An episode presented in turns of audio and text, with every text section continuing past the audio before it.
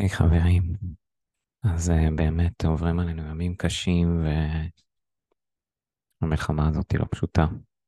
גם אני פה בבית עם הילדים כל הזמן, מהפגזה, מהזקה להזקה, ככה מנסים לשמור על השפיות, מנסים להיות ביחד, מנסים לשמור על קור רוח כמה שניתן, ומנסים לתת איפה שאפשר, לנסות לדאוג לעצמנו ולאחרים. אבל אני לא מתיימר להבין מה קורה פה עם כל המצב הזה, למה זה קרה ואיך זה קרה. אז רציתי לעשות לכם איזשהו פרק, להזכיר לכם כמה אתם מאורע שהוא לא סביר בכלל. כמה זה שאתם פה זה נס. זה שיש לכם את כל מה שיש לכם, גשמי ונפשי, זה דבר מדהים. תחשבו על זה, מתוך מיליארדי זירעונים, אתם האחד שהגיע ליד. שהגיע לביצית. זה דבר בלתי נתפס. אירוע באמת שהוא לא פחות ממדהים ומופלא.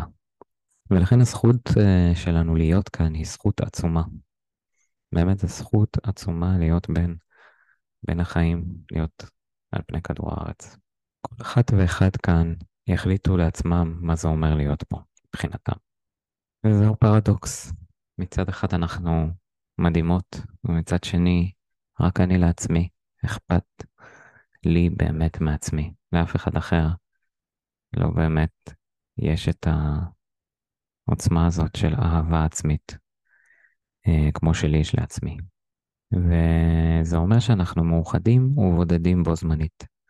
אלה שני רבדים המתקיימים במקביל. הם מנוגדים, אך חייבים גם להתקיים על מנת לחיות.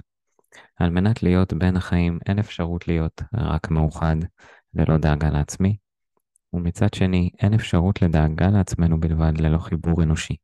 אז בכל אחת ואחד מאיתנו, במקום בו הוא או היא נמצאים, מוצאים את הדבר שבגללו יהיה הוא באחדות הקיומית, אם זה להיות הורה, אם זה להיות מורה, אחות, תורם, עוזר, מדריכה, אפילו קוסם, אבל בל נשכח את הדאגה לעצמנו. בעת הזו, עת מלחמה. נכון, באמת יש לרובנו את הפריבילגיה כביכול, להסתכל מהצד. אין זה אומר שאנחנו לא בסדר כאשר אנחנו מטפלים בעצמנו. ושאת האשמה שרצה פעם שלנו, בעצם עלולה גם לפגוע בנו. יש את אלו שנכנסו עמוק לתוך האחדות, וחלקם בלי לשים לב יפגעו בעצמם בשל כך. כי הם שכחו את עצמם. אני חלילה לא מבטל את תרומתם האדירה למאמץ המחלמתי, למאמץ הלאומי ולמאמץ האחדותי. אך זהו קיצון. ומאכפתיות שלי, להם ואליכם, אני אומר, דאגו גם לעצמכם. אי אפשר לתת לאחרים את מסכת החמצן במטוס לפני ששמנו את שלנו. אל תכעסו עליי. כולי דאגה לכם. כדי שתוכלו לעשות לאחרים, זכרו את עצמכם. יצרו שנייה בצד לשתות מים. דקה תיקחו לכם נשימות עמוקות. תדברו עם מישהו אהוב שיכול לנחם אתכם. משהו שייתן לכם הטענה להמשך הדרך המטורפת שלכם. ובהזדמנות הזאת אני רוצה להודות לכם ולכן אנשים ונשים נפלאות שכמוכן, שדואגות לחיילים ולא יודע, בכל פינה אתם נמצאים. זה פשוט דבר מדהים בעיניי. לאלה שבמקום השני, בצד השני של המתרס, שדבוקים למסך, שהעומס המנטלי גבר עליהם, שפועלים אך ורק לצרכים בסיסיים, גם כן קחו רגע של נשימה. אין כאן אשמה, אין כאן שיפוט, רק התבוננות. האם אתן איפה שאתן רוצות להיות? כנראה שלא. לכן אני מציע הפוגה מהמסכים, מהבישולים, מהניקיונות, מהרשתות החברתיות.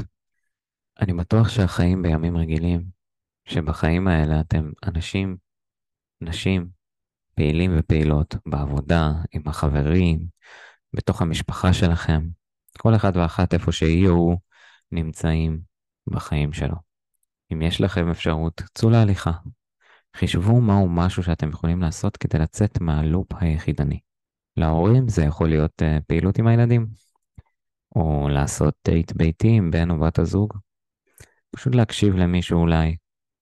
רגע להיזכר ששום דבר הוא לא לנצח, ואיך אתם יכולים לעשות משהו שיקדם אתכם חצי צעד קדימה. שאלה אפשרית שאפשר לשאול את עצמנו בבוקר, זה איך אני משתפר ומשתפרת, משפר ומשפרת את ה-3 נקודות ב5% היום. זה יכול להיות היחסים עם הילדים, זה יכול להיות חצי שעה של יצירה משותפת או לבשל יחד, או סתם לספר סיפור. נסו להיות באמצע, לדאוג לעצמכם וגם לדאוג לאחרים. לנוח כשצריך ולתת כשאפשר, בלי להיות אשמים. שאי אפשר, תעשו על פי יכולתכם. ואם אתם יכולים יותר, נסו יותר, בלי לפגוע בעצמכם ובמידת האפשר. אל תשפטו את עצמכם. המצב הזה הוא לא פשוט, חברים. באמת שאנחנו נמצאים בתקופה ממש לא פשוטה.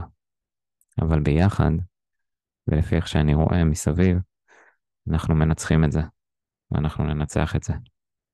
האמת היא שהפרק הזה בא מתוך משהו שבער בתוכי, שהיה לי קשה לתמצת אותו לתוך הדבר הזה, אבל הפרק הזה הוא היה גם בעיקר בשבילי, כי גם אני נמצא קצת באחד הקיצונים, ואני מנסה לאט לאט לחזור אל האמצע.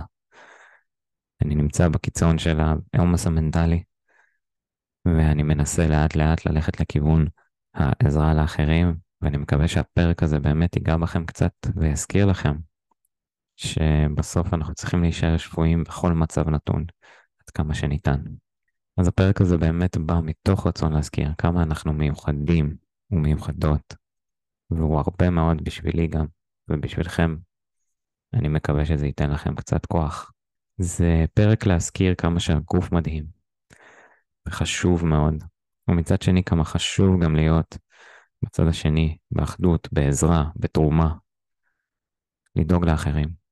אז בהזדמנות הזאת אני מאחל לנו הרבה שנים של בריאות, אהבה, עושר, וכולי תקווה שכל החטופים יחזרו בשלום, שהפצועים יבריאו במהרה.